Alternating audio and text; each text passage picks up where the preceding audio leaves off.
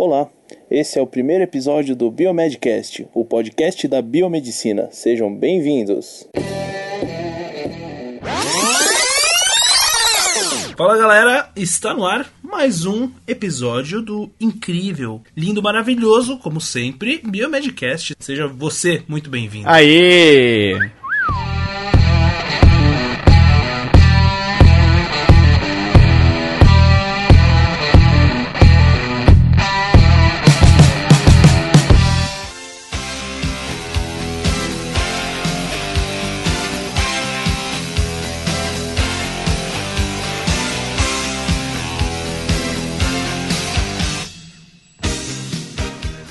Cadê o assobio da galera? Cadê o assobio da galera?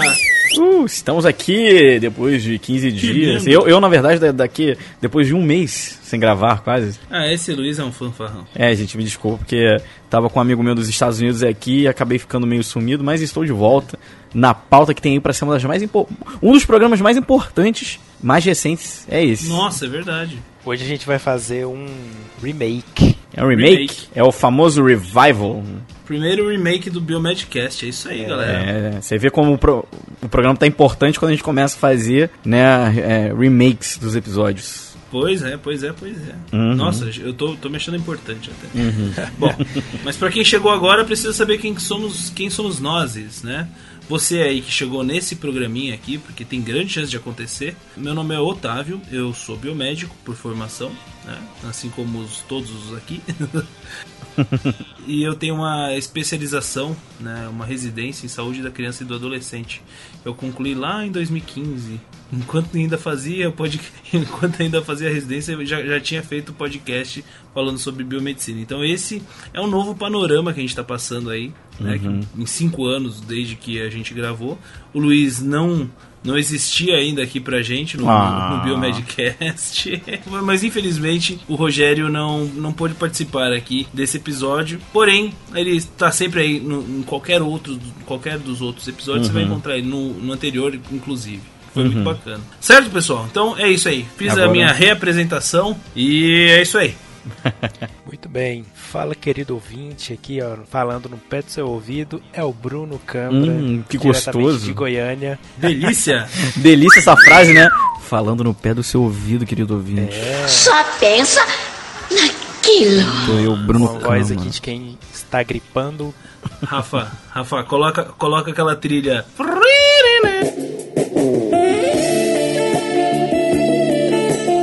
Não, não. bota, bota, vai ficar bonito.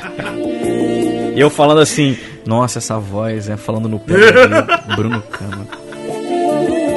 Nesse momento você tá aí dentro do ônibus, indo pra faculdade, escutando a gente. Rostinho no vidro, rostinho no vidro. Morrendo de rir, todo mundo olhando. O que que esse doido tá rindo, né? é, isso acontece com ouvintes de podcast.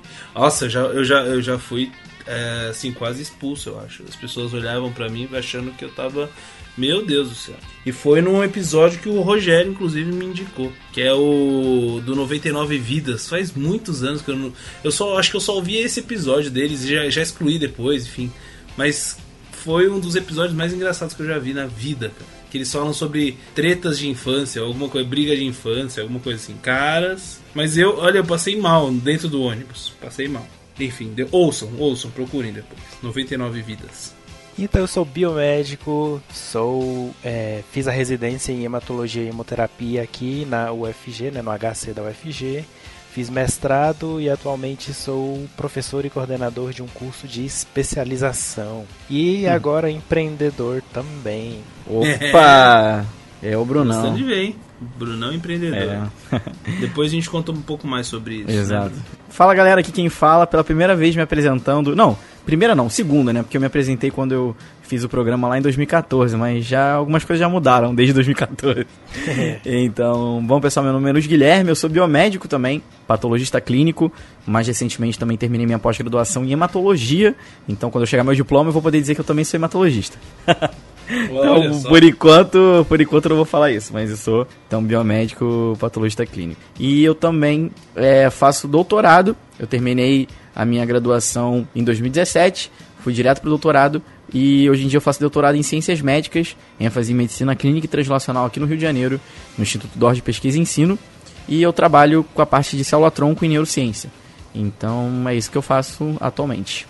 E também sou podcaster e youtuber. Fala galera, sejam bem-vindos a mais um vídeo do meu canal. Sim, mais um vídeo do meu canal. E mais um ano, né? O ano novo. Chegou 2019 e muitas coisas vão acontecer, muitas coisas vão mudar. E o meu canal não vai ser diferente.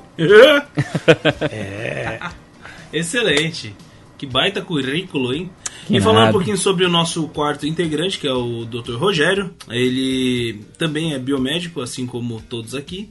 E também fez uma, uma especialização né, na área da saúde, em residência multiprofissional, com esta pessoa que vos fala aqui. Fomos colegas de turma, inclusive, da primeira turma da residência multiprofissional lá do Pequeno Príncipe, aqui de Curitiba.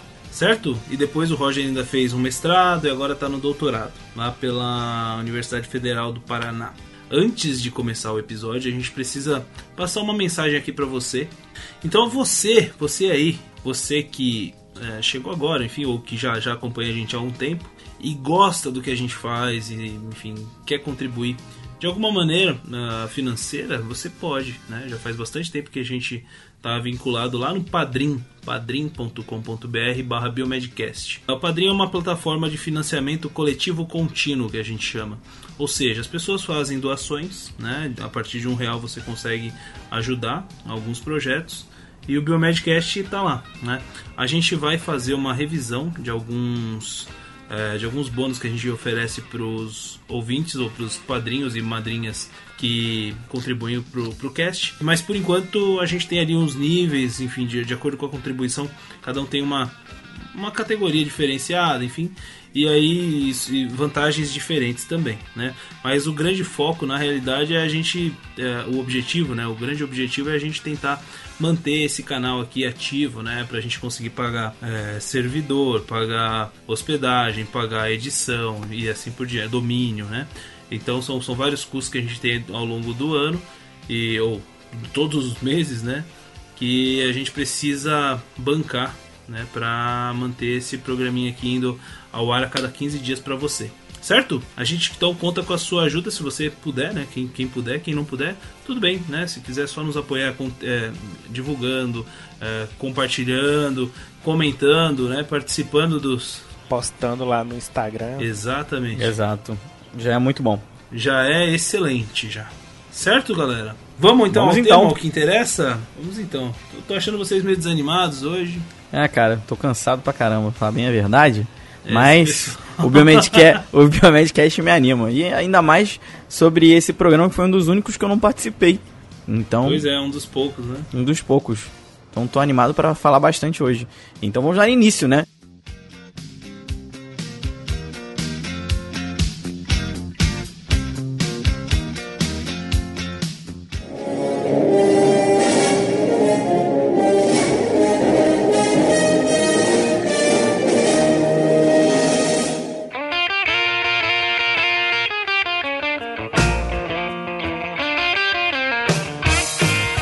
Se você já leu, obviamente, o título desse programa, a gente vai fazer um remake do nosso programa, que eu não, eu não estava participando ainda, sobre a biomedicina. Um- uma introdução, um, digamos ali, um review, um overview da biomedicina. resumão. Resumão. Biomedicina para iniciantes.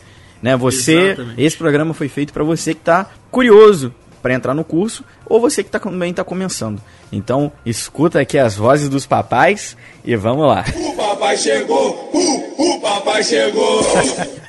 Adorei vozes dos papais.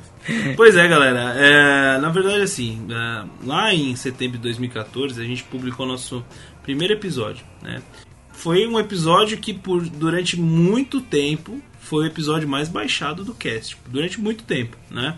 Qual que era o, o- o título dele? O afinal, o que é biomedicina? Acho que foi o melhor título que a gente fez, né? Clickbait que a gente fez, né? Mas É. enfim, eu sei que deu, deu bastante, deu bastante, é, bastante ouvinte chegou até a gente por conta desse título aí, Né? E esse aqui é um pouquinho diferente, mas o foco é o mesmo, né? apresentar o curso de biomedicina. Porque cinco anos depois, a gente fez isso em 2014, praticamente cinco anos depois, muita coisa já mudou, né? tanto na profissão como nas nossas vidas e carreiras. Né? Como eu já disse anteriormente, a gente não tinha o Luiz ainda. O Luiz eh, ele entrou no quarto episódio, que ele fez uma participação, que a gente fez uma, uma, eh, uma homenagem né? e chamamos pessoas é, vários ouvintes do, do, mundo inteiro que, que ouviam a gente, participaram na gravação e foi essa a primeira participação do Luiz. Depois disso, a gente chamou ele para participar das outras gravações. Então a gente decidiu gravar novamente né, um episódio falando sobre a biomedicina para aqueles que querem conhecer ainda a profissão e quem sabe se tornar um biomédico. Né? E é importante, aqui a gente tem um disclaimer para fazer que os cursos de biomedicina eles podem ter alguma variação, né? dependendo da região, dependendo da instituição. Então, é, algumas coisas que a gente vai falar aqui pode ser que seja um pouco diferente da onde você estuda, onde você irá estudar. Então, é sempre muito importante você se informar, né? Do lugar, do lugar onde você está é, buscando o um curso, é, sa buscando saber como é a grade, quais, quais são as habilitações que é, você vai, vai é, receber depois de formado por aquela instituição e assim por diante. Beleza, pessoal? É, senão depois você, você chega lá na, na sua coordenadora. Uai, mas o pessoal do Biomedcast disse que eu podia tirar minha habilitação de em perfusão aqui na faculdade e você uhum. não oferece tal. Então, antes é... você vai É, melhor a gente deixar esse alerta. Procurar certinho, né? Se informar no, na sua região, na sua faculdade. Beleza. Certinho. Pois é, e a biomedicina ela é uma profissão né, da área da saúde, como, como você já sabe, uma das 14 que a gente tem na área da saúde. Os profissionais eles atuam principalmente com análises clínicas, né, que são os exames, os famosos exames laboratoriais. Mas a gente também tem bastante gente na docência e pesquisa científica. Porém, é, a gente também tem diversas outras áreas como estética, diagnóstico por imagem, perfusão, epidemiologia, reprodução humana assistida, análise ambiental, perícia criminal, enfim, inclusive foi tema aí de, uh, do episódio 88, há dois episódios atrás, em que a gente convidou um perito esse que falou, trouxe um tema muito bacana para a gente discutir aqui. Né? Hoje a gente tem mais de 36 habilitações e que a gente vai conhecer um pouquinho melhor daqui a pouco, beleza? Isso aí. Então, assim, é até difícil, né, a gente definir a biomedicina, né? Porque é tanta coisa que a gente pode fazer, tanta área de atuação, né? Aí eu acho que isso gera um, até uma certa dúvida em quem está fazendo. E aí, quando uhum. alguém te pergunta, né, o que, que a biomedicina faz? Ele fala, ah, faz exame aí, né? Faz uns da aula, pesquisa, né? Porque é muita coisa. Então, se você for explicar tudo, acaba que leva bastante tempo. Uhum. Mas é, a gente faz isso aí, né? É, nosso nosso job é esse. Exatamente. É importante também a gente falar mais ou menos, né, quais, quais são os lugares, né, onde você pode encontrar um biomédico trabalhando, né? Uh, onde que a gente pode encontrar? Em laboratório clínico, laboratório de pesquisa, faculdade, universidade, uh, nos hospitais tem bastante também, né? Hoje principalmente. Uh, com as residências que a gente tem multiprofissionais, enfim, tem bastante gente trabalhando em hospital. Uh, não só em residência, tá, gente? Eu estou usando exemplo aqui. Uh, clínica de exame por imagem, hemocentro, banco de sangue, toda essa questão de hemoterapia, né? Agência transfusional, centro cirúrgico como perfusionista, clínica de estética tem bastante agora também, é um dos, uma das áreas que tem mais tem crescido bastante dentro da biomedicina vigilância sanitária, tem bastante biomédico trabalhando com é, saúde pública, né? E, e finalmente também como empresário, como empreendedor, né? A gente tem bastante gente aí que eu mesmo conheço muitos, muitos biomédicos que se aventuram aí com o empreendedorismo e tem bastante sucesso, inclusive. E, Bruno, você tem como explicar um pouquinho pra gente o porquê da criação da, da biomedicina, de onde que ela surgiu? Isso aí, então vamos lá.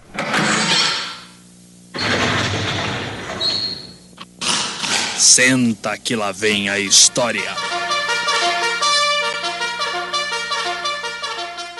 boa, boa. Bom, então a biomedicina foi criada em 1966, né, exatamente 53 anos atrás, para formar uns profissionais que atuariam como docentes, né, professores e também pesquisadores científicos nas áreas mais básicas da ciência aqui no Brasil, especificamente. Em 1979, a biomedicina foi regulamentada e as atividades de análises clínicas garantidas. Então foi a nossa primeira área principal, além de docência e pesquisa, né? as análises clínicas, fazer exame laboratorial e tudo mais. E antes isso era feito por médicos, bioquímicos e, e biólogos ainda não, né? mas é, foi junto. Então, a partir de então, né, a profissão de biomédico foi sendo moldada com essa regulamentação, criação dos conselhos regionais, de resoluções para regulamentar a profissão, novas áreas de habilitação é, e criação de mais cursos de biomedicina pelo Brasil. Né? Então, começou com análises clínicas e aí as outras habilitações for, foram vindo ao longo desse tempo. Atualmente, a biomedicina é a terceira profissão mais nova da área da saúde, ficando atrás só da educação física e da fonoaudiologia. É, sendo as profissões que já são reconhecidas como profissões da saúde.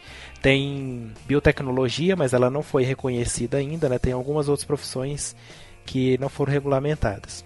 E hoje existe aproximadamente aí 30 mil profissionais né, atuantes no Brasil que são inscritos no Conselho de Biomedicina. Eu acho que tem muito mais do que isso, porque muitos profissionais, por exemplo, que trabalham com docência ou pesquisa, acabam não se inscrevendo no conselho e aí não tem esse dado estatístico. Mesmo assim, é uma profissão da saúde com um menor número de profissionais, vocês terem uma noção.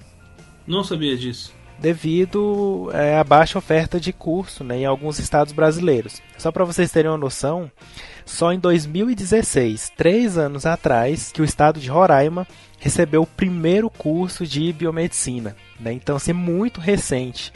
Né? Então, a gente ainda está crescendo muito nessa parte de é, oferta do curso para a população conhecer e aí sim o biomédico ser mais reconhecido pela sociedade. Né? Então, hoje, em 2019, todos os estados do Brasil têm o curso de biomedicina e esse curso existe em cerca de 210 instituições de ensino superior. Uhum. Bastante gente, hein? Bastante é, curso, cara, né? bastante. A gente é, é, o menor, é o menor, né? É o menor. Menos, profissionais, uhum. menos profissionais. Eu não sabia disso. É. Ah, que legal. É, só. E Luiz, você tem como explicar pra gente um pouquinho melhor, depois da vinheta, como escolher melhor uma instituição para fazer biomedicina, dentre tantas opções? Né? Deixa comigo.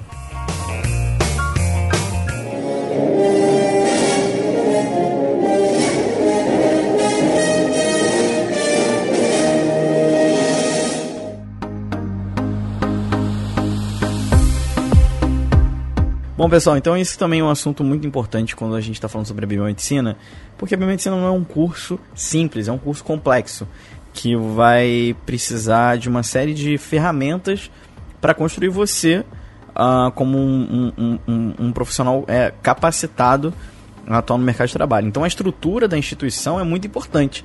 Então a gente pode começar, por exemplo, falando sobre a estrutura física. E quando a gente fala de biomedicina, uma das primeiras coisas que a gente pensa é laboratório. Então quando a gente fala de estrutura física, uma coisa extremamente importante é vocês saberem se a instituição que vocês querem cursar tem bons laboratórios e equipamentos. Isso é extremamente essencial para a formação de um bom biomédico. Porque não adianta, por exemplo, você ter uma instituição que, sei lá, tem 500 alunos e só tem lá, sei lá, seus 8 microscópios. O resto está quebrado. pois é. Então é muito complicado para inclusive para a vida do professor, que o professor vai ficar muito limitado da forma que ele pode passar o conhecimento dele, mas também para os alunos, que não vão poder é, se, se equiparar com outras universidades que realmente têm uma estrutura incrivelmente uh, capacitada. Então, sempre procurem saber sobre estrutura física. Outra coisa também muito importante, né? Eu falei de lugar e que também vai acabar dificultando os professores, então é deles mesmos que a gente vai falar. Vocês têm que procurar professores que nem Bruno Câmara e Rogério Vilas Boas. Desculpe puxar o saco, mas é verdade, grandes professores.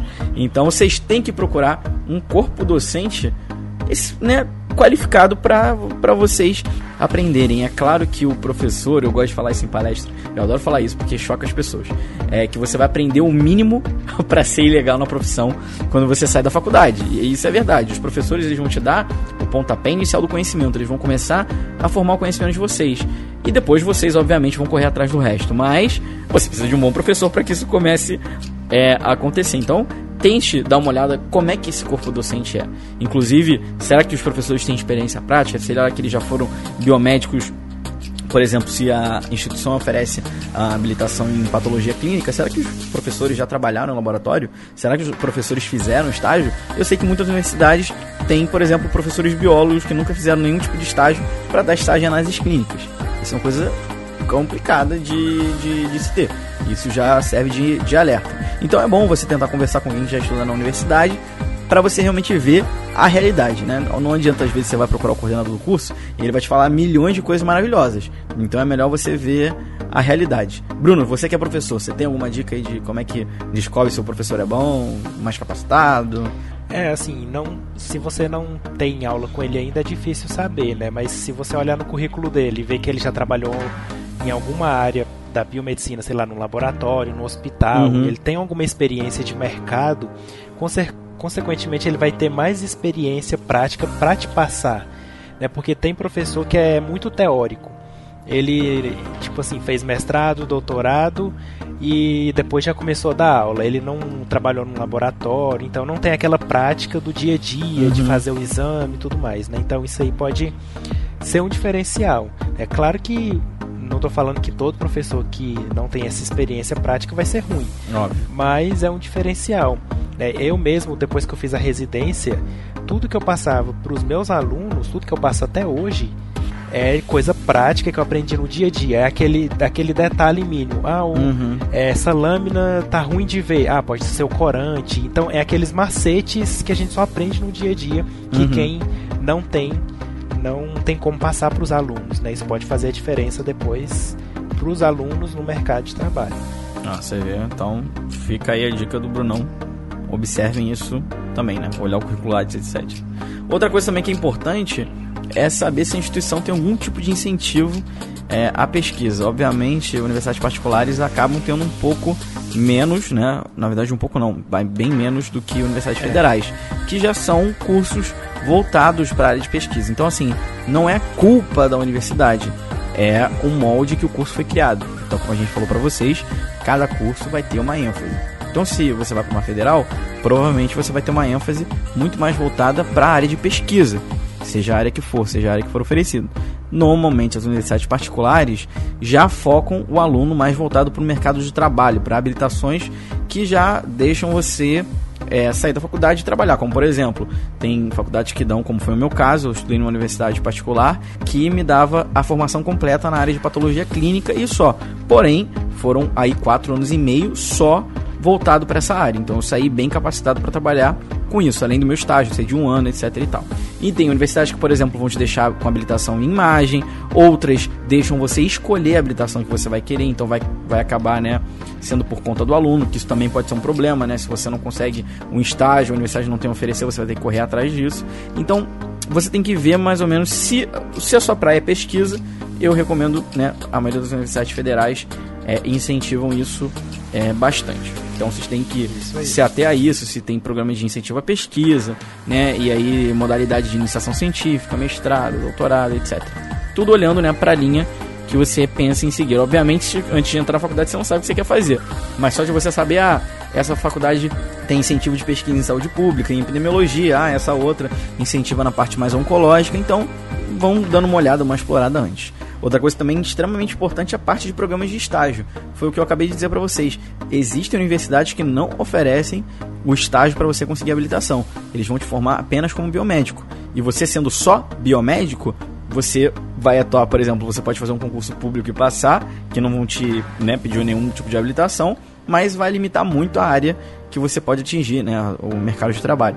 Então, fiquem atentos a isso também. Vejam se a instituição tem algum tipo de estágio obrigatório, um, um estágio é, curricular no final do período, no final do curso, te preparando para uma habilitação X ou Y ou duas habilitações, que tem universidades que também fazem isso. Isso aí. Né? Na tua faculdade, Otávio, eram duas? Então, a minha faculdade, na época que eu me formei, né, isso já mudou já bastante. Né, a minha grade foi assim, a do Rogério também. Então a gente tinha estágio em análises clínicas, é, imagem e banco de sangue. Tem mais alguma que eu não, não, não me lembro, mas enfim, eram, é, eram análises clínicas e mais três. E, ou, ou só essas duas mesmo, eu posso estar me confundindo. E só que o problema é o seguinte, é, na época que foi feita essa, essa grade, a gente acabou, é, acho que enfim, quem, quem, quem fez essa, essa grade, não viu, ou, ou na época a legislação era outra, mas não viu que para esses outros, para análises clínicas, você tinha mais de 500 horas de estágio. Só que para essas outras duas áreas, de imagem e banco de sangue, é, você só tinha, é, tinha menos, menos de 500 horas. Então isso não classificava para habilitação no conselho. Ou seja, a gente fez o estágio, mas não teve a habilitação. Contou, né? Ah. Exatamente. Né, mas é, isso já mudou, enfim, né, já, já tá bem diferente hoje. Hoje não, mas enfim, na época que a minha esposa se formou, eu não sei se isso mudou ou não, mas você pode escolher, né? Você faz análises clínicas e escolhe uma segunda habilitação, né? Que foi o caso dela. Ela escolheu e conseguiu, na verdade, ela conseguiu outras duas, porque ela fez ainda um estágio à parte, né? É isso que eu, a gente sempre fala, né? Correr atrás da, das coisas. Então ela conseguiu análises clínicas, análises toxicológicas e ambientais. E agora ela tem mais uma habilitação que ela fez uma pós em acupuntura. Então ela tem quatro habilitações. Caramba! Olha só. É, tetra!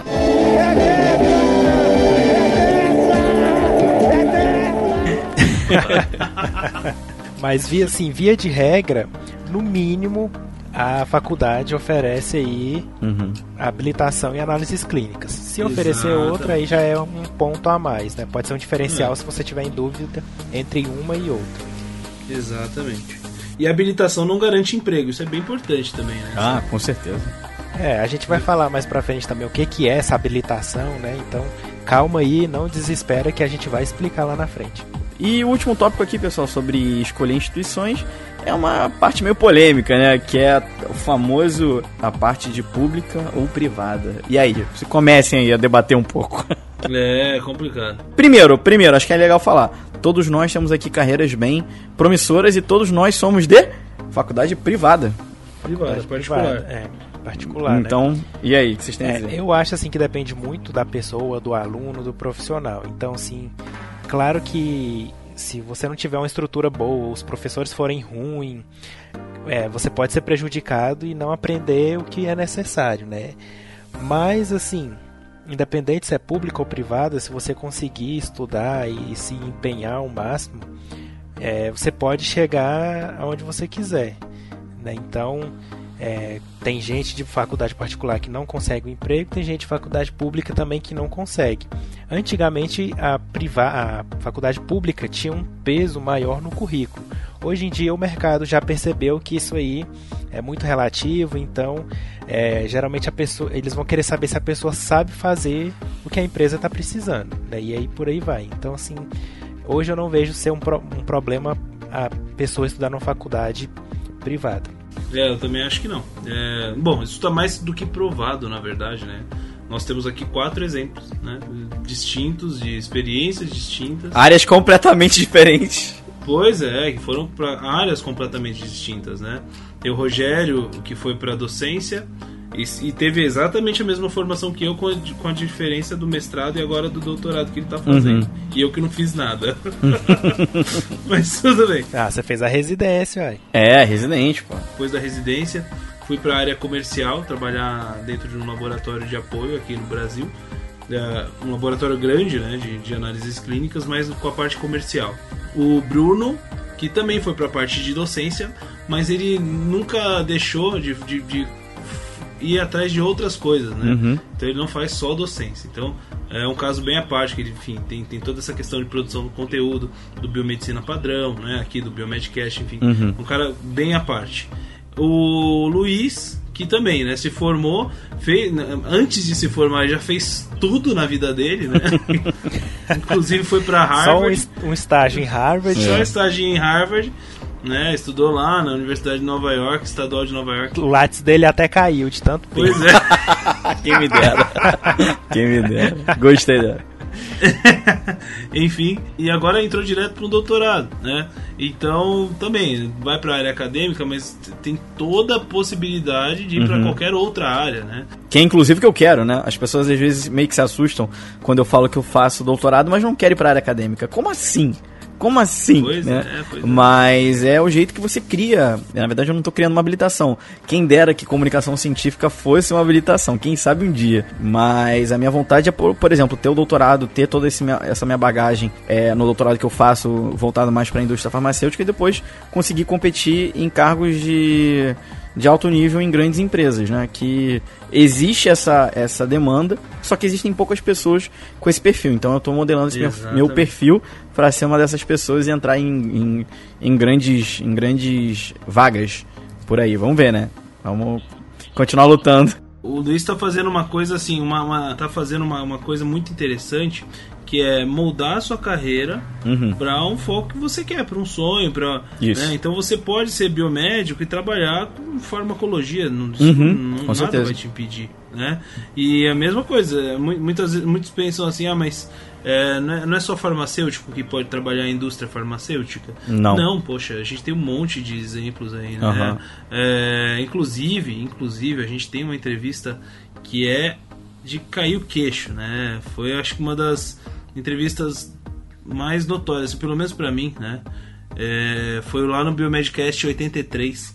A gente entrevistou o Jorge Borin, Augusto Borin Scuti, que é hoje ele, ele está diretor né, de uma grande multinacional.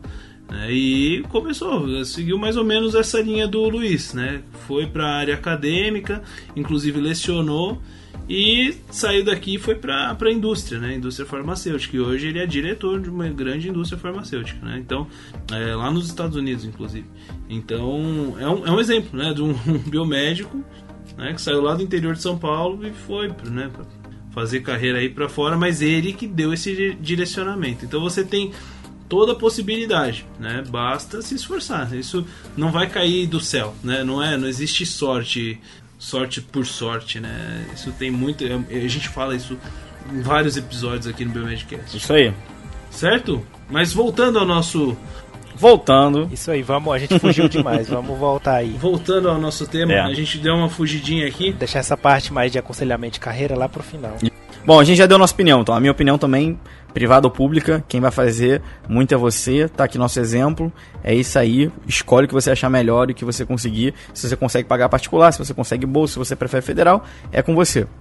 O caminho é você que faz. É isso aí.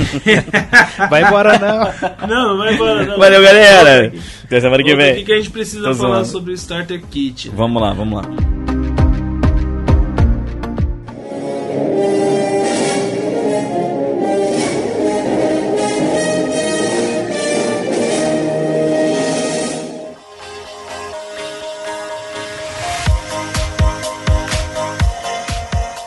Primeiro semestre, né, o aluno de biomedicina já tem é, algumas aulas em laboratórios, as aulas, as famosas aulas práticas, né, desde o primeiro semestre. E alguns itens eles são acabam sendo essenciais e devem ser adquiridos assim que as aulas começam. né. Então, o estudante você não vai ter só a sua taxinha de matrícula, é, a mensalidade para pagar ou enfim, é, você não tem que se preocupar só com aqueles materiais. Ah, tipo, ah, tem, tem muita gente que gosta de comprar livro, né? É, eu, não, eu não Caderno. julgo, enfim, caderno, além de, além Aquelas canetas coloridas de 20 cores, né? Pois é, nossa, minha esposa, meu Deus do céu. Ela gosta. Meu Deus do céu. Tem, tem, tem até uma página aí que eu, tava, eu sigo no, no Instagram, que é uma menina lá de do Pernambuco, que eu acho que também gosta dessas coisas. O pessoal acho que segue, tem bastante gente que segue ela lá. Mas enfim, eu tô parecendo velho falando. É, hoje em dia a moda é, é fazer esse trem. Você compra um material escolar e tira uma foto pro Instagram e todo mundo fica curtindo. Mas enfim. O Exatamente, pois é. que, que precisa aí, Otávio? O que, que um estudante de primeiro período É. precisa? Primeiro período, o que, que você precisa?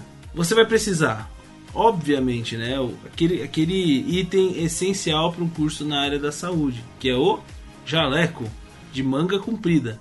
Pelo amor de Deus, ninguém usa manga curta, tá? Dentro da, da biomedicina. É, na biomedicina especificamente é o de manga comprida, né? Manga comprida. Tem que ser porque você vai mexer ali em laboratório de química, você vai mexer com reagentes, enfim, com produtos químicos que você precisa tá, tá- proteger o seu braço ali, né? Enfim, para É, e de preferência que o punho seja tenha elástico, né? Exatamente. Pra não ficar aquela manga solta lá batendo nos reagentes, nas amostras, passando na amostra de fezes, né? Exatamente. E, e é importante também o seguinte: é, muitos, muitos lugares não chamam de jaleco. Não sei se vocês sabem disso. Bom, pe- pelo menos eu sempre ouvi jaleco. Só que aqui no Paraná, ou, ou na época que eu me formei, que- enfim, que eu, que eu entrei pra faculdade, o pessoal chamava de guarda-pó. É, tem, é no, tem lugares que falam mesmo. Guarda-pó, pois é. Enfim, né? Guarda-pó. Que mais? Que mais? Óculos de proteção individual. Importante. Então, aquele, aquele óculos é um óculos gigantesco que não tem lente nenhuma, só que te protege contra respingo na, na, na região dos seus olhos. Isso é bem importante, pessoal que já usa óculos, não adianta, tá? Você usar o seu óculos ali e achar que tá protegido, tá? Se você já usa óculos, você precisa usar um óculos em cima do óculos, que ele é até de um pouco diferente para poder caber aquele um óculos dentro do óculos, tá? Isso é bem importante. que mais? Luvas, máscara e touca. Né? O pessoal pensa que tá indo pro, pra uma guerra, tá, tá indo mexer com ebola, mas é verdade. Isso é muito, muito importante, tá? Luva, máscara, touca. É muito, muito importante porque ah, você precisa garantir que, como o, o, Bruno bem disse, ah, aquele, aquele seu, aquela manga daquele seu jaleco não pode ficar ali passando e derrubando tudo que vê pela frente. Principalmente você com 16, 17 anos, todo atrapalhado, mexendo nas coisas do laboratório. É muito comum acontecer algum imprevisto, né? E a mesma coisa acontece com as luvas e com as, com as máscaras. Você precisa se proteger. Isso é muito, muito importante, tá, pessoal? E, e precisa proteger também as, a- as substâncias que você está manipulando. Né? Então não deixar cair fio de cabelo dentro de um, de um enfim, de algum frasco, de alguma coisa. Isso é bem importante, tá? E que mais? É fundamental para EPI, tá? Como EPI, como equipamento de produção eh, de proteção individual, roupa de roupa comprida, então calça, né, comprida, jamais você vai de, as meninas jamais vão de saia, os, os rapazes jamais vão de de Bermuda. bermuda, né? E sempre sapato fechado, né? A gente vê aquele pessoal eh, na época de cursinho, né? Você tá lá todo não tá nem aí pra nada, né? Só quer saber de estudar e passar numa prova do vestibular, que não tá nem aí. Vai de chinelo, bermuda, camiseta regata. Isso não existe mais na faculdade, tá? É, a não ser no dia que você não tenha, né? Se você não tenha aula prática, né? Mas, enfim, já vá se preparando já, porque isso vai ser uma realidade, tá, gente? Na sua vida profissional. Certo? Isso aí. Então, isso tudo que o Otávio falou aí são normas de biossegurança. Então, isso é tudo regulamentado e você vai ter uma disciplina chamada biossegurança que você vai aprender a importância desses itens, né, que são chamados de equipamento de proteção individual. Uhum. Tem os de proteção coletiva, mas aí depois você vai aprender isso lá na disciplina. Exato. Exatamente. O que mais? E quais são as principais, já que o Bruno falou das disciplinas, quais são as principais disciplinas que a gente estuda eh, dentro da, da biomedicina? Eh, a gente pode separar as disciplinas aqui do curso em dois grandes grupos, né? Eh, eu acho que das básicas e as mais específicas, certo? Então, disciplinas básicas, o que, que a gente pode usar aí de, de exemplo, pessoal? Português e matemática. O pessoal acha que não tem, né? Mas tem. Ah, não vou pra área da saúde porque eu não gosto de matemática. Chega lá, cálculo 1. Puta merda. É, Você teve cálculo? Tem. a principal dúvida, se tem é, matemática, química e física na Tem biomedicina. tudo isso. Aí quando a gente fala que tem, né, o pessoal, ah, não acredita. Pois é. Aí vem ali depois também. Já começa a galera a gostar, né? Anatomia humana, fisiologia, bioquímica, tá em biocel, biologia molecular, genética, biossegurança, que a gente acabou de falar, também histologia. Isso aí é o basicão mesmo, né? É o É- básico. é o feijão com arroz. E é engraçado, assim, ó, matemática, por exemplo, você pode. Você, você aprendeu como cálculo, Luiz? Era tipo isso, né? Era a matemática aplicada, né? É como se fosse É. cálculo 1. O meu, o meu eu aprendi como bioestatística. É, não, eu tive separado depois já.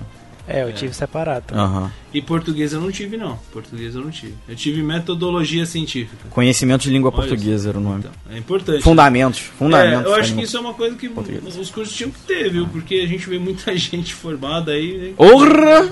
Orra! Mas assim, eu lá na minha faculdade tinha também, mas não adiantava muita coisa não, viu? É, cara, é um problema. Ter a disciplina de português, assim, não resolveu muito problema de muita gente, não. É, pois é.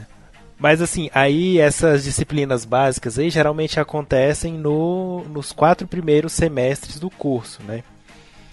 Aí depois que você já tem toda uma base, um conhecimento básico do como que funciona uma célula, um tecido, como que é, é a vivência no laboratório, aí você vai para mais específicas, né? Uhum. É, mas assim, ó, independente, na- na- nas básicas você já vê já alguma coisa de laboratório, principalmente química, né? Química, é, biologia celular, você já começa a ver histologia, já começa a ter um- alguma vivência ali com microscópio, com reagente, com material químico. Então isso é só o pessoal não achar, né, que, que início de faculdade você não vai ter prática, você tem desde o primeiro, na maioria dos cursos, né, isso pode mudar ou não, mas enfim, é, na maioria dos cursos eu imagino que todo mundo tem aí as práticas, certo? Então as específicas, o que, que a gente vai ver? Microbiologia, tanto a básica quanto a clínica, né? A básica vai trazer um monte de conceito teórico. Eu particularmente acho que a microbiologia ela é subutilizada, coitado, porque muita gente não gosta da microbiologia, tanto a básica quanto a clínica, mas quando você vê na prática, você se apaixona. É engraçado isso. Eu digo por mim mesmo. Eu, bacteriologia clínica, eu adorava, cara. Sério? Agora a teórica, Deus me livre. pois é, complicado. Né?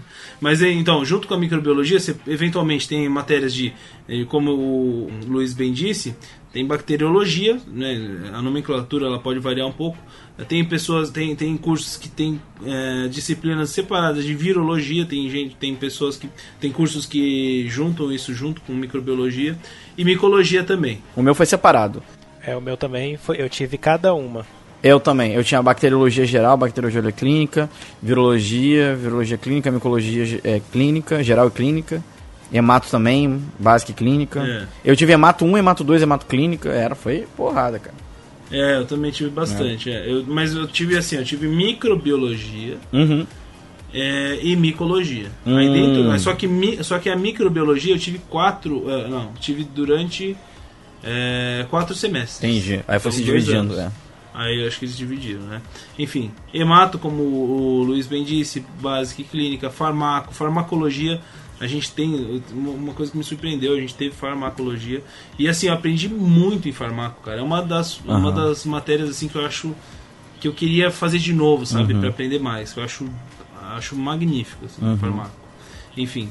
Parasito, básica e clínica, essa parasito também assusta um monte o pessoal, né? Uhum. Ah, imunologia, tem muita gente também que fica aí, mas a imuno é uma das principais, principalmente hoje em dia. Uhum. Se você que gosta de pesquisa, você tem que. E se você manja de imuno, cara, você tem muita chance de ter muito sucesso. É um, Um grande diferencial, diferencial. cara. É, bioquímica é clássica, né? Bioquímica, bioquímica também, ciclo de Krebs, né? É. Bioquímica 2, a galera se apavora ali. Se mata com ciclo de Krebs, coitado. É, é. Ah, aqui vocês separaram até né, na, na pauta análise de, de líquidos corporais, urina, líquor, líquidos Uhum. ser- serosos e sinoviais. Então, é, líquidos cavitários ou líquidos corporais, né? Uhum. Ah, isso aí é uma, uma disciplina que vocês tiveram como separado isso? Como que foi? É, eu tive como líquidos corporais no, na, no ciclo clínico, né? E depois eu tive no, no estágio. Líquidos corporais, tanto no meu estágio na, no laboratório escola, quanto no estágio hospitalar. É, eu tive isso na matéria de citologia. Uhum. Tive citologia clínica, no caso. Uhum. É, eu Sério? vi, vi tudo isso, Entendi. citologia clínica. É, eu tive um só de urina, foi um semestre só analisando urina.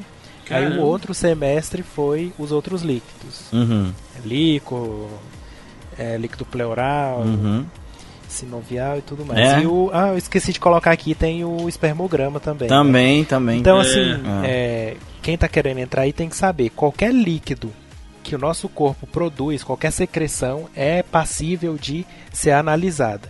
Então, secreção de, do nariz, urina, fezes, sangue, tudo isso, todos esses fluidos podem ser analisados, dão informações sobre a saúde da pessoa e a, quem faz essa análise é o analista clínico que o biomédico pode ser.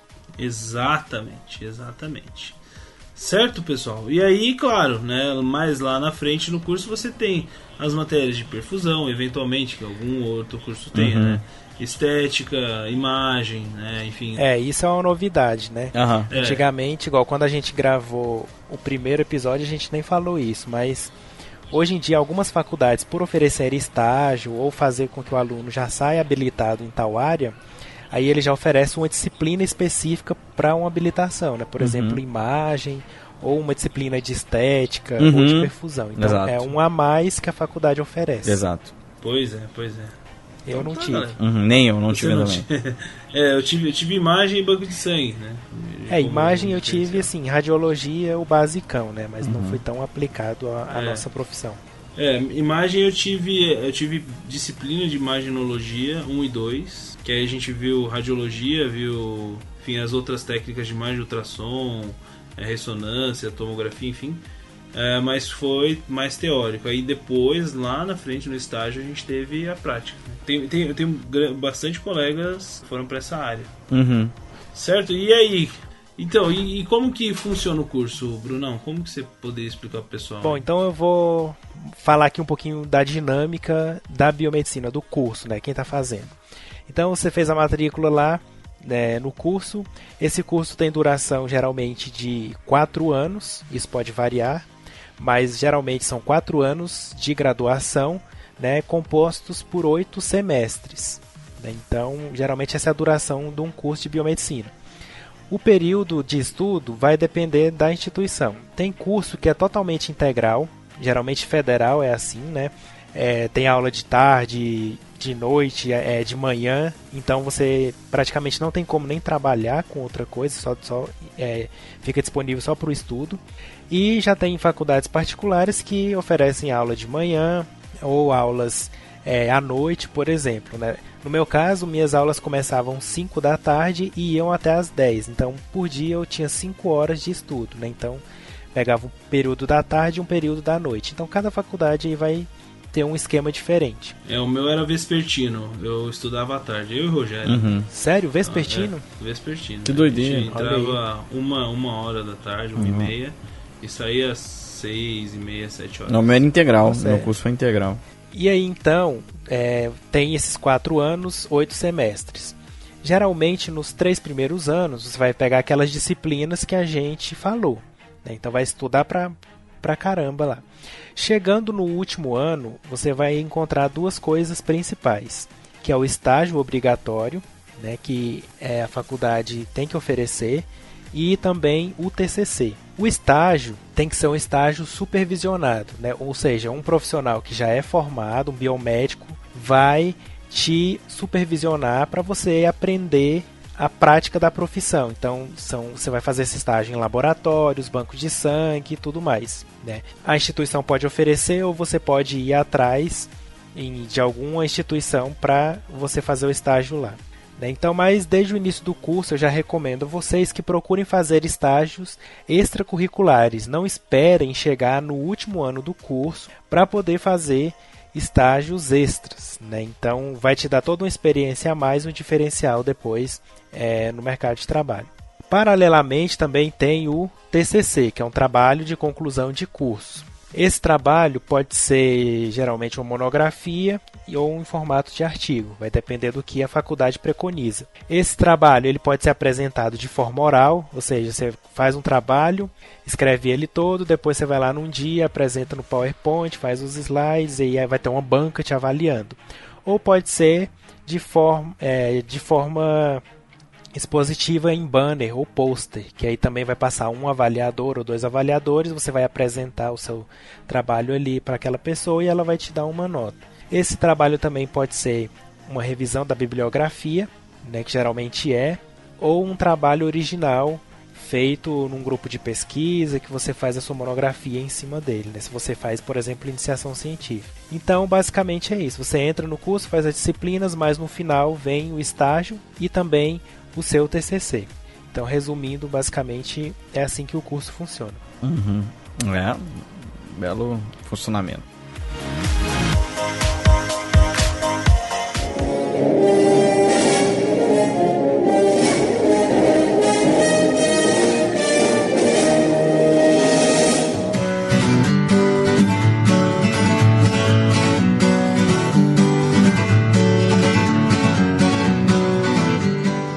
Pois é, então, assim, enfim, cada um teve sua experiência aí, né? Só, só pra, enfim, não- também não, não, não veio ao caso aqui, mas é importante a gente saber. A gente falou tanto dela, né? O que, que é a tal da habilitação? E como que a gente faz pra consegui-la? Bruno, explica um pouquinho melhor pra gente. Então, assim, o estágio supervisionado, esse estágio que eu acabei de falar para vocês, né, ele é obrigatório. Então, todo aluno tem que fazer ele. Ele tem que ter uma duração mínima de 500 horas. Né? Então, é o mínimo que você tem que fazer. E é nele que você vai colocar seus conhecimentos na prática, na vida real, com a supervisão de um biomédico. Muitas faculdades têm seu próprio laboratório e até atendem a comunidade. Então você vai fazer exames reais ali de pessoas que realmente precisam daquele resultado. Outras vão terceirizar esse trabalho e vão fazer parcerias, convênios com laboratórios que já estão em funcionamento na cidade. E aí é durante o seu estágio supervisionado que você vai definir a sua habilitação, né? a primeira habilitação. Então, se a faculdade oferecer o estágio em análises clínicas, você vai sair com habilitação em análises clínicas.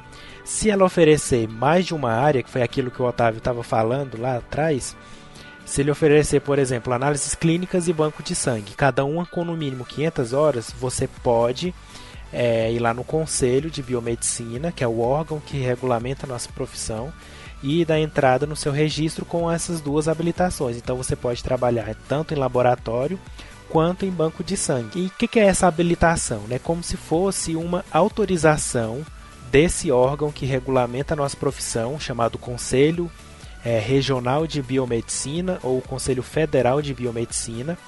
E aí ele regulamenta, autoriza o biomédico a trabalhar naquela área que ele fez o estágio lá na faculdade. Né? Então, todo recém-formado, depois que, que pegou o diploma, né, vai no conselho, leva seu histórico escolar junto com o seu diploma e o conselho vai olhar lá no seu histórico e ver qual foi a área que ele fez o estágio obrigatório dele. Ah, foi perfusão? Então ele vai te dar essa habilitação, ou seja, você está autorizado a trabalhar com perfusão. Se você quiser trabalhar com outra área, aí o Luiz vai falar o que, que acontece aí, né? Bom, é aí é que tá a, a questão, né? Agora quando a gente fala, o Bruno falou, né, de como é que você consegue, mas é importante a gente falar o seguinte, né? A, a, não estar habilitado na área pode acontecer um grande problema, né? E você estiver trabalhando. Isso, isso, isso que é grave que é, que é, é, isso é bem grave, né? Então, por exemplo, se você está numa habilitação em análises clínicas, você está como biomédico, analista clínico de um laboratório, você não tem essa habilitação, você está lascado. Se vier lá a, a, a fiscalização, você vai, você vai dançar. Mesma coisa. Se você é biomédico patologista, né, analista clínico e está trabalhando com imagenologia e não tem habilitação, se vier lá o, o, a fiscalização, você também vai ser multado. O lugar que você também vai, vai sofrer infração. E assim, você pode ter o registro suspenso de 3 até 12 meses, dependendo se você for recorrente, você pode acabar perdendo a habilitação. Você vai, vai perder o título de biomédico, né, dependendo do, de quanto que você infringiu o código de ética do biomédico. Então é bem, bem, bem, bem complicado. Então tem aquela coisa, as pessoas falam, ah, eu quero fazer imagem, mas é, tem uma habilitação em outra área, né? O que, que a pessoa vai fazer? Nesse caso, é, sou analista clínico, vou trabalhar com isso. Ah, você vai lá e pode fazer uma pós-graduação. Né? No, no caso, vai fazer uma especialização nessa área. E quando você acabar, você vai no conselho e pede inclusão da habilitação no registro profissional. É importante, né? Existem alguns critérios para esse, esse curso né, de pós-graduação para que ele seja aceito como, como habilitação. Né? Então é importante dar uma olhada lá sempre no conselho e se informar, né? Mas basicamente o que a gente pode eh, dizer para vocês aí é que você tem que ter a, a, o curso de pós tem que ter mais de 360 horas, né, Bruno? É, e reconhecido pelo MEC, e, né? Então, obviamente. Né? Dependendo de outros cursos, né, por exemplo, de outras habilitações, como a estética, tem outros requisitos a mais para você faz, adquirir sua habilitação numa pós-graduação, né? Então, ou também no estágio. Então tem que sempre ficar de olho, dependendo da área que você quer atuar, da sua habilitação, vai ter alguns requisitinhos a mais ou não. Exatamente. Pois é, então vamos lá, vamos lá então pessoal, vamos dar uma listada aqui em todas as 36 áreas de atuação ou habilitações do biomédico. Vamos começar lá, vai, cada um fala, estamos aqui em, em 3, cada um fala 12, vai. Vou começar aqui, então vamos lá. Patologia clínica, análises clínicas, biofísica, parasitologia, microbiologia, imunologia, hematologia, bioquímica, banco de sangue, virologia, fisiologia, fisiologia geral e fisiologia humana saúde pública, radiologia, imagenologia, excluindo a interpretação, análises bromatológicas, microbiologia de alimentos, histologia humana, patologia, citologia oncótica, análise ambiental, acupuntura, genética e embriologia. Também temos reprodução humana, biologia molecular, farmacologia, psicobiologia, informática de saúde, anatomia patológica, toxicologia, perfusão extracorpórea, sanitarista, auditoria e biomedicina estética. E agora ali uma nova que está surgindo, que é a nossa 36ª habilitação, que é o monitoramento neurofisiológico transoperatório. É a habilitação que você quer, arroba? É. É você? Marca o arroba aí. Caralho, o maluco é brabo. Porra! Na verdade, agora que eu vi aqui que essa, essa lista que eu peguei tá desatualizada. Na verdade, ali em anatomia patológica, agora é histotecnologia clínica. Beleza. Então, então é isso aí. Então tá, pessoal. E o que, que a gente pode fazer depois de formado, então? Quais são as nossas opções? A gente já citou tudo aqui que a gente pode fazer praticamente, né? Mas basicamente, especialização, É. né? Cada, cada um aqui fez uma especialização, menos o, o Luiz, né? Mas enfim, a gente tem cada um delas. Ah, não, o Luiz tem também, né? Especialização em, em hematologia agora. Isso, tô esperando chegar agora o diploma. É isso aí, especialização, mestrado ou doutorado, né? Aí o estrito senso, né? O, o- especialização é lato senso. Re- residência multiprofissional que entra também como especialização. Pode fazer concurso e pode, por fim, empreender, né? Isso foi o tema do nosso último episódio, isso é muito importante. Se você não ouviu, ouça o episódio Biomedcast número 89. Certo, pessoal? Isso aí. Ah, e uma coisa que muita gente me pergunta e rapidinho é que residência não é obrigatória. Então é uma opção a mais para você se especializar, mas não é obrigatório todo biomédico fazer a residência multiprofissional. Exatamente, isso não é obrigatório. Mas se você fizer, é muito bom. Pode, pode acreditar na gente. é, com certeza. E agora vamos entrar naquela parte, né, que todo mundo quer: mercado de trabalho, salário. Nossa, É aqui que a giripoca pia. Vai lá.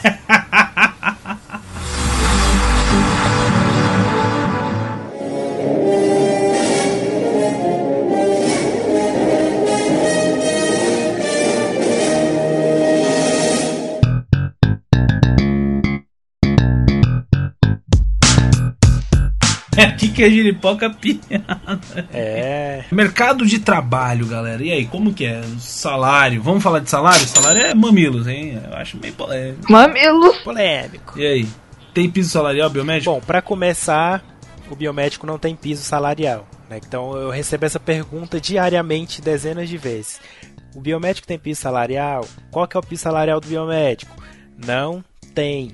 O que a gente pode ter é um acordo coletivo nos estados que tem sindicato. Então, o sindicato dos biomédicos reúne com os sindicatos laboratórios, eles entram num acordo de quanto que vai ser a remuneração mínima naquele estado. né? Então é assim que acontece. Nem todo estado tem sindicato do biomédico e às vezes é, isso não funciona. Mas geralmente é, tem um acordo coletivo. Aqui em Goiás tem, por exemplo, eu não me lembro agora quanto que tá. Aí depende da carga horária também. Eu acho que a 44 horas por semana de trabalho vai dar aí quase 3 mil reais iniciais para o biomédico. Pois é. É, aqui no, no Paraná, é, pelo menos no Paraná não, não vou me restringir ao Paraná inteiro. É, eu vou falar do, de Curitiba, da onde eu conheço, da onde eu trabalho. Aqui a gente responde a um sindicato, que é o sindicato dos é, servidores da área de, de saúde. Então eles en- englobam vários profissionais, né? Dentre eles o biomédico. E esse sindicato, ele entra em, em- em contato com os, os donos de empresa e aí eles colocam ali um piso para tanto para biomédico quanto para biólogo, para quem não tem sindicato. Funciona da mesma maneira, né? Só que assim, salário, já falo pra vocês, não tem como a gente falar. Por quê? Depende da região que a pessoa tá, se é Nordeste, Norte, Sudeste, Sul, Centro-Oeste. Depende da empresa, se é empresa pequena, média, pequena, se é um laboratório, se é uma indústria. É, depende também da sua habilitação. Então, se você é habilitado em estética, imagem, perfusão, cada um vai ter uma remuneração diferente. Depende da sua experiência. Se você é um recém-formado, acabei de pegar o diploma, ou se você já tem experiência de 20 anos. Então, isso vai ter um peso no seu currículo, consequentemente no seu salário. Se você fizer um concurso, A remuneração dos concursos de prefeitura geralmente é muito baixa, é até vergonhoso. Tem, estado, tem município que tem a capacidade de oferecer mil reais de salário para profissional, e não só para o biomédico, mas para profissionais é, de nível superior. É, remuneração em concursos estaduais já é um pouco melhor, dependendo do estado. É que em Goiás a gente tem concursos aí com biomédico ganhando 5, 6 mil reais. E na esfera federal, os concursos geralmente oferecem um salário melhor. Né? Então, é, por exemplo, da perícia criminal tem lá 13 mil reais. É, EBSER, hoje em dia está 6 mil e não sei quanto. Então, assim, vai depender muito, muito, muito de vários fatores para você saber quanto que você vai ganhar. Pois é, isso é polemicaço, mas é realmente. Isso a gente vê, na verdade, em todas as profissões, né? Não é. Uhum. Você não vai ter diferença se você fizer isso, enfim, na farmácia ou na biomedicina. A gente vê biomédico ganhando um monte de dinheiro, né? Um monte de dinheiro mesmo, assim. Né? E, e, a, e, a, gente também vê um monte de biomédico ganhando um pouquinho de dinheiro. a gente também vê, sei lá, fonoaudiólogo, sei lá, fisioterapeuta. É. Então, independente da sua formação. É, geralmente as pessoas costumam achar que é um problema da biomedicina, mas não, é na verdade uma característica das profissões aí de graduação, né? Então, todo, toda profissão tem seus lados ruins. Geralmente essa parte de salário é mais bagunçada mesmo, né? Exatamente. Mas vamos resumir assim, é, muito rapidamente e brevemente o que, que a gente faz, né? Então, começando comigo. Eu dou aula e sou coordenador de um curso de pós-graduação, como eu já falei.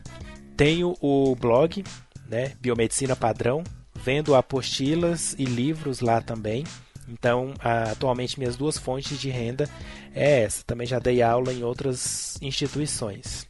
Legal, vai lá, Luiz. É, eu sou então meu médico, patologista clínico e logo em breve hematologista. Eu sou doutorando, como eu falei no início do programa, em ciências médicas e eu trabalho com a parte de modelagem de doenças neurodegenerativas in vitro. Ou seja, eu recrio, recrio né, doenças neurodegenerativas usando células-tronco para o estudo é, farmacológico, de sinalização celular, é, também de fenótipos de doenças. E esse é o meu doutorado que faz. Além disso, também trabalho, trabalho né, com comunicação científica. Eu tenho um canal no YouTube, Luiz Hendrix, que chegou a 30 mil inscritos semana passada. Hoje eu sou o canal, um biomédico, né? Com mais inscritos no YouTube. Então estou feliz. Oh, é, vamos, vamos, é isso aí, sou eu. Eu também faço parte do Biomedcast e é, é isso que eu faço aí da minha vida, do, do palestras, uh, quando dá ganho dinheiro com palestras.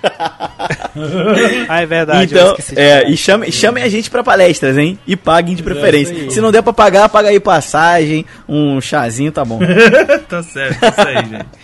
E o Otávio, o que, que o Otávio faz? Pois eu, eu hoje eu trabalho como Key Account dentro do DB, Diagnósticos do Brasil, uh, que é um laboratório de apoio né, que faz exames que os outros laboratórios não fazem. Basicamente é isso, né? Que é um mercado aí. grande aí hoje, né?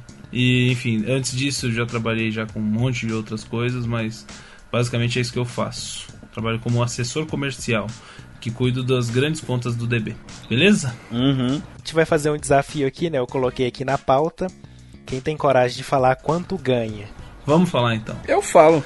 Eu falo, numa boa. Ah, o Luiz é mais de boa, né? É, é não, só, só que assim. Bolsista é tranquilo. É, mas existem outros tipos de, de renda, né? Bolsista, posso começar dizendo que eu, eu ganho R$ 2.200 da CAPES, que é a uhum. minha bolsa financiadora, mas além disso tem outros é, dinheiros aí do YouTube, uh, dinheiro de parcerias fechadas, como por exemplo é, editoras de livro, que às vezes me mandam livros, aí tem participação.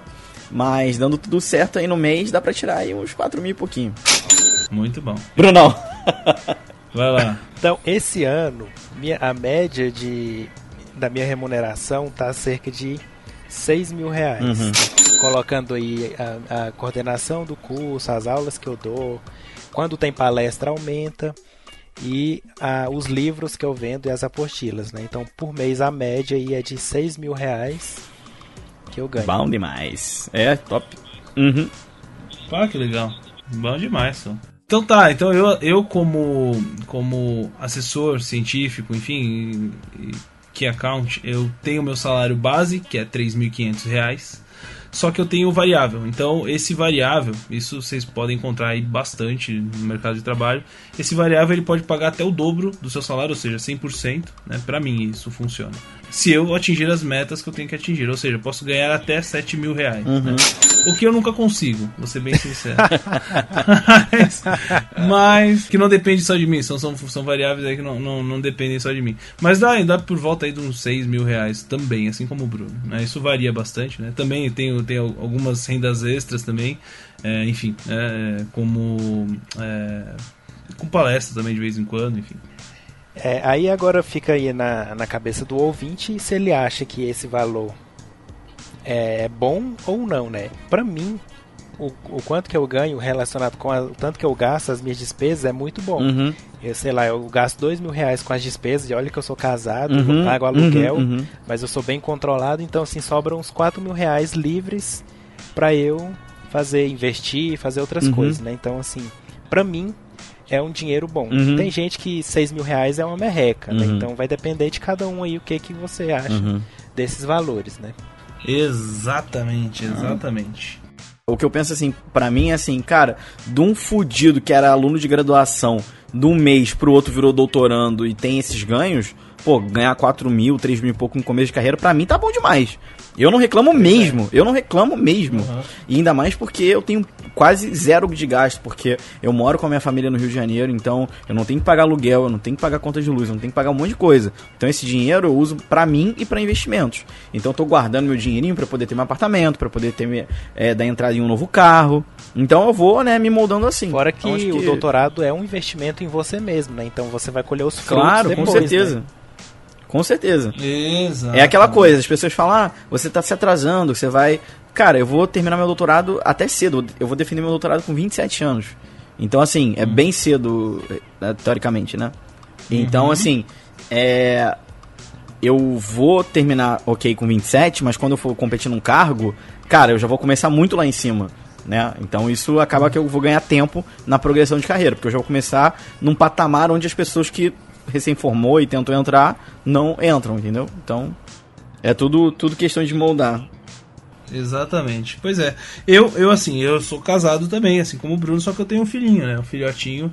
Ele consome grande parte do, do extra que eu tenho aí pra, pra coisa. Mas é. mesmo assim, é, ainda sobra uma grana. Graças a Deus ainda sobra uma grana. No final dá pra juntar aí uma graninha por volta de uns mil por mês, vai. Mil, mil e pouco por mês. Isso varia também, né? Varia. Tem mês que a gente gasta mais, tem mês que a gente gasta menos. Mas mil e pouquinho por mês a gente consegue juntar para poder, de novo, investir e, e, pensar no futuro. Só de não estar tá no vermelho, né? é, porra. E assim, a gente tem uma vida. Eu tenho uma vida é. tranquila financeiramente. Isso é outra coisa. É, a gente tem uma vida super tranquila. Uhum. Então acho que é um bom salário sim, uhum. né? Minha esposa, por enquanto, ela não tem um salário fixo, né? Enfim, ela tá começando a carreira dela agora. Mas é, a gente consegue se manter super tranquilo, né? Pagando aluguel, pagando tudo. A gente vive bem, né? Enfim. É. E a gente tá muito novo ainda, né? Sei lá, eu tenho 28 anos, uhum. o Luiz, você tem quanto, Luiz? 26. 26? Pois é. Então, assim, a gente é muito novo, né? Muito. Nesse, uhum. nesse mundo de hoje em dia parece que é tarde, é. né? Mas na, tem muita é. gente que começou empresas com 50, 40 anos e, e aí que deslancharam, né? Então, assim, tem muito tempo pela frente ainda pra gente fazer muita coisa. Exatamente. Beleza, pessoal? Uhum. Beleza. Beleza. Para finalizar, o pessoal que esperou até aqui, vamos deixar umas dicas aí para esse pessoal que acha que dá para chegar até aqui. Dá? Claro que dá, pô. Se a gente conseguiu, por que, que você não vai conseguir, certo? Que, que a gente pode dar de dica para esse pessoal aí? Vamos, vamos cada um falar uma aí e boa. Isso aí.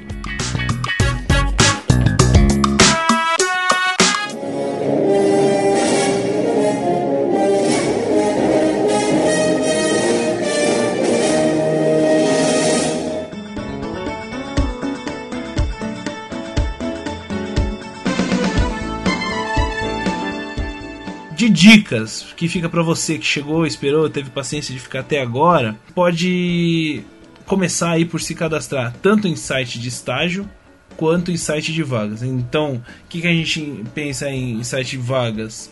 Vagas.com, Cato. Cato vai te mandar um monte de propaganda, mas você se inscreve lá, emprego.com, é, enfim, site de, de vaga. Site de estágio também é muito importante, tá, gente? Com certeza. Você tem o CE, né? Eu não sei se tem para aí também, mas aqui no Paraná tem o Centro de é, CC, é, Centro de Integração CIE, né? CIE. Isso. É, CIE eu acho que tem em todo lugar. Tem em todo lugar. Então é o Centro de Integração Empresa e Escola. É, ele é, um, é um lugar assim que os empresários vão procurar uh, se cadastrar para contratar estagiários para suas empresas. Então isso entra tanto dono de empresa média, pequena, grande, enfim, quanto dono de laboratório também, não deixa de ser uma empresa. Então você pode se cadastrar lá É. e ter a chance de começar a carreira. É, e aqui, por exemplo, eu não sei se em outros estados tem, mas aqui em Goiás tem o IEL. Hum. Então o IEL também é um bom, bom lugar para a gente cadastrar o currículo. Quando eu era na, eu estava na graduação, eu participei de muitas entrevistas de vagas que eu fiquei sabendo pelo IEL. I-E-L. Então pesquisa isso no, no seu estado, tem, que é outro site muito legal. Uhum. que mais, gente? Então a gente também tem a parte de iniciação científica, que é, eu acho que é extremamente importante, principalmente se você quer seguir na área é, de pesquisa, né? Iniciação científica é extremamente essencial durante a formação do graduando, mas você também pode fazer iniciação científica em outras áreas que não sejam, no caso, também só pesquisa. Obviamente também participação e organização de eventos, pessoal. Quem não é visto não é lembrado. Então vão em congressos, vão em todas as palestras, façam o próximo tópico, né? Networking, também ali embaixo que a gente ia citar. Fazer networking, conhecer as pessoas, né? Então, é extremamente inicia- iniciação científica, se na sua faculdade não tiver, procura numa federal, em outra faculdade que tem e que geralmente os professores são abertos a aceitar outros alunos. Então não fique achando na sua cabeça que não dá certo que você consegue. Exatamente. É, pode ter também aí criação de ligas acadêmicas, né, que são é um- uma organização que tem a parte científica, a parte de extensão, a parte de pesquisa, então é muito legal também. É, centro acadêmico também, né? Centro acadêmico, diretórios. Uhum. Faz seu cadastro no LinkedIn, no LinkedIn LinkedIn, gente, meu Deus já do vai céu. fazendo os contatos aí com outros alunos, outros profissionais, dá pra ver vaga também, as pessoas compartilham muitas vagas. muitas, muitas. faz seu perfil lá no LinkedIn, que já dá pra fazer o que o Luiz falou, que é o networking. né? Networking. Extremamente importante. Aumentar a sua rede de contatos. É, o LinkedIn, assim, ó, pessoal, eu falo pra vocês que muitas, muitas, muitas, muitas oportunidades chegaram até a mim pelo LinkedIn. Já ganhei dinheiro com o LinkedIn, já. Já ganhei. Já, já, já fiz algumas coisas aí pelo LinkedIn e, e eu recomendo pra todo mundo. E você que é estudante, você tá ouvindo isso aí, você malemar começou a faculdade, não se importe, que você vai, vai ver lá os, aqueles perfis de, de CEOs, né? Aqueles caras que tem aquele currículo gigantesco, você fica até desanimado. Ah lá, graduação em biomedicina. Tem 22 anos, É, já pois criou cinco empresas. Oi, meu nome é Betina, eu tenho 22 anos e 1 milhão e 42 mil reais de patrimônio acumulado. tem isso, tem isso, tem isso. Mas não se, não se desanime, tá? Nem todo mundo é, é- como esses, essas, essas pessoas são raridade, né? A maioria das pessoas, e se você tem essa essa gana, né, de, de, ir atrás, de querer fazer networking e tudo mais, meu, você vai cria o seu perfil no LinkedIn, coloca todas as suas experiências e aquilo vai crescendo com, com o passar do tempo. Aí você vai ter um emprego, você consegue um estágio, poxa, já, já coloca lá empresa, o que, que você faz. Isso é muito, muito importante, que isso vai ser um histórico da sua profissão. Né, e vai ficar. mu- Muita gente vai, vai ver isso, né? E é bem importante, certo? Isso aí, pode me adicionar lá. Ah, é verdade, pode adicionar a gente. É só me procurar lá, Bruno Câmara, o Biomedcast tá lá também. Eu tô lá também. Exatamente. Eu já tenho quase 7 mil pessoas adicionadas lá, então assim, todo dia eu vejo muitas vagas, compartilho muita coisa, também, então é fica verdade. de olho lá também. É, eu tenho. Eu não tenho tudo isso, não. Tenho, eu devo ter uns, umas duas mil pessoas. É, eu também, tô com 2.300, eu acho. É. É, mas é, é assim, pessoal. E a gente vai fazendo conexão, você vai conhecendo gente, você vai adicionando. Mu- muitas pessoas vêm me adicionar e eu aceito porque eu não conheço, né? Mas eventualmente a pessoa me conhece, ou pelo Biomedcast, pelas entrevistas no Biomedicina Padrão, enfim. Então eu sempre aceito todo mundo, né? A não ser que o cara seja um indiano que trabalha com, sei lá, É, aerodinâmica de aeronaves espaciais, sei lá. tem sempre uns caras estranhos. Bem assim. específico. Sempre tem uns caras estranhos, né? Mas enfim. É, eu tento aceitar todo mundo porque sempre pode chegar. Já chegaram. Duas, duas pessoas já vieram de fora do país falar comigo pra. É, ou uma- foi pra fazer uma entrevista e outra foi pra buscar parceria no Brasil. Então, assim, ó. É, é muito importante LinkedIn. Falo isso pra vocês. E claro, se eu falei que é fora do país, isso é in- é indiscutível a importância do inglês, gente. Eu vejo muitos e muitos e muitos colegas que não estão nem aí pro inglês, cara. Tiram barato, tiram barato da minha cara porque eu falo inglês. Então, assim, é, eu não sei se vocês passam por isso também, mas você que tá ouvindo a gente, você é um cara, uma, uma cara, né, que tenho certeza que, é, que corre atrás é, da sua profissão e eu tenho certeza que você vai levar muito a sério isso que a gente está falando aqui. O inglês, o inglês, ele é essencial. Se você quer ter um salário bacana, se você quer ser alguém, né, enfim, quer se destacar, é, você tem que ter o inglês. Se, se, se- se você não, ti- não tem inglês, você vai ser só mais um. Né? Com o inglês você consegue se diferenciar um pouco. Além disso, claro, você pode não deixar de ouvir né, o Biomedcast, isso já te diferencia também. E, claro, acessar a, a Bíblia da Biomedicina, que é o Biomedicina Padrão. Né? Isso não pode deixar de acontecer. certo, pessoal? Isso aí, então a gente sempre traz uns assuntos legais, interessantes, para deixar a nossa categoria aí bem informada. E espero que vocês tenham gostado aí desse resumão do que é a biomedicina. Se você está pretendendo fazer o curso, gostou, Uhum. vá em frente. Se não gostou, bom também, que você já pode partir para outra coisa. E quem já começou, espero que tenha dado uma ajudadinha também, essa questão de, de habilitação e tudo mais. Qualquer dúvida, pode comentar aí é, lá no nosso site, né, biomedcast.com. Exatamente. É, pode mandar mensagem no- nas nossas redes sociais também, que a gente Uhum. responde. Exato. Instagram, E é principalmente. isso aí, Instagram. É. O e-mail, manda e-mail lá pra gente que a gente responde também, contato arroba biomedcast.com. Agora estamos acompanhando nosso e-mail. Por favor, nos mande e-mail que a gente responderá. Exatamente. Certo, pessoal? É isso aí. Então, vamos finalizar. Esse aqui ficou então como um guia definitivo aí para biomedicina, né? Eu acho que foi um, foi um trabalho muito bacana aqui a quatro mãos, a seis mãos, sete mãos, oito mãos, enfim. Mas espero que você tenha gostado. Se você ficou até aqui, muito obrigado, muito obrigado mesmo. Espero ter esperamos, né, ter contribuído para você, para sua carreira e para o seu crescimento pessoal e profissional. Certo, pessoal? Qualquer dúvida, entre em contato com a gente aí, adiciona lá no LinkedIn, segue no Instagram, enfim. É isso aí. Beleza? É Não isso. deixe de ouvir o nosso primeiro episódio para vocês compararem. E lá tem muita coisa também engraçada. É, cinco anos aí. do peidinho da Parasito, várias coisas legais, a gente fala de festa. Aham. Então, va- ouve lá o, também o nosso primeiro episódio, que tem muita coisa legal. É. Inclusive a forma como a gente fala. Vocês vão notar que eu É. falo meio. Vai ter uma diferencinha aí Pô, muito grande. diferençona, né? Eu morro de vergonha, mas tudo bem. diferenciam medicina de biomedicina, ao, ver- ao nosso ver, é o contato com o paciente, né? No caso da medicina, tem bastante contato com o paciente, obrigatoriamente o médico ele tem que saber bastante de clínica e saber fazer uma anamnese, é, um exame clínico, uma anamnese bem feita, enfim. A clínica é, é muito importante para um, pra um, pra um biomédico. Mas é mais para saber o que que a gente pode esperar de resultado dos exames. Exatamente. A gente não tem muito contato com o paciente, mas é, apesar de não termos contato com o paciente, é fundamental que saibamos também da clínica.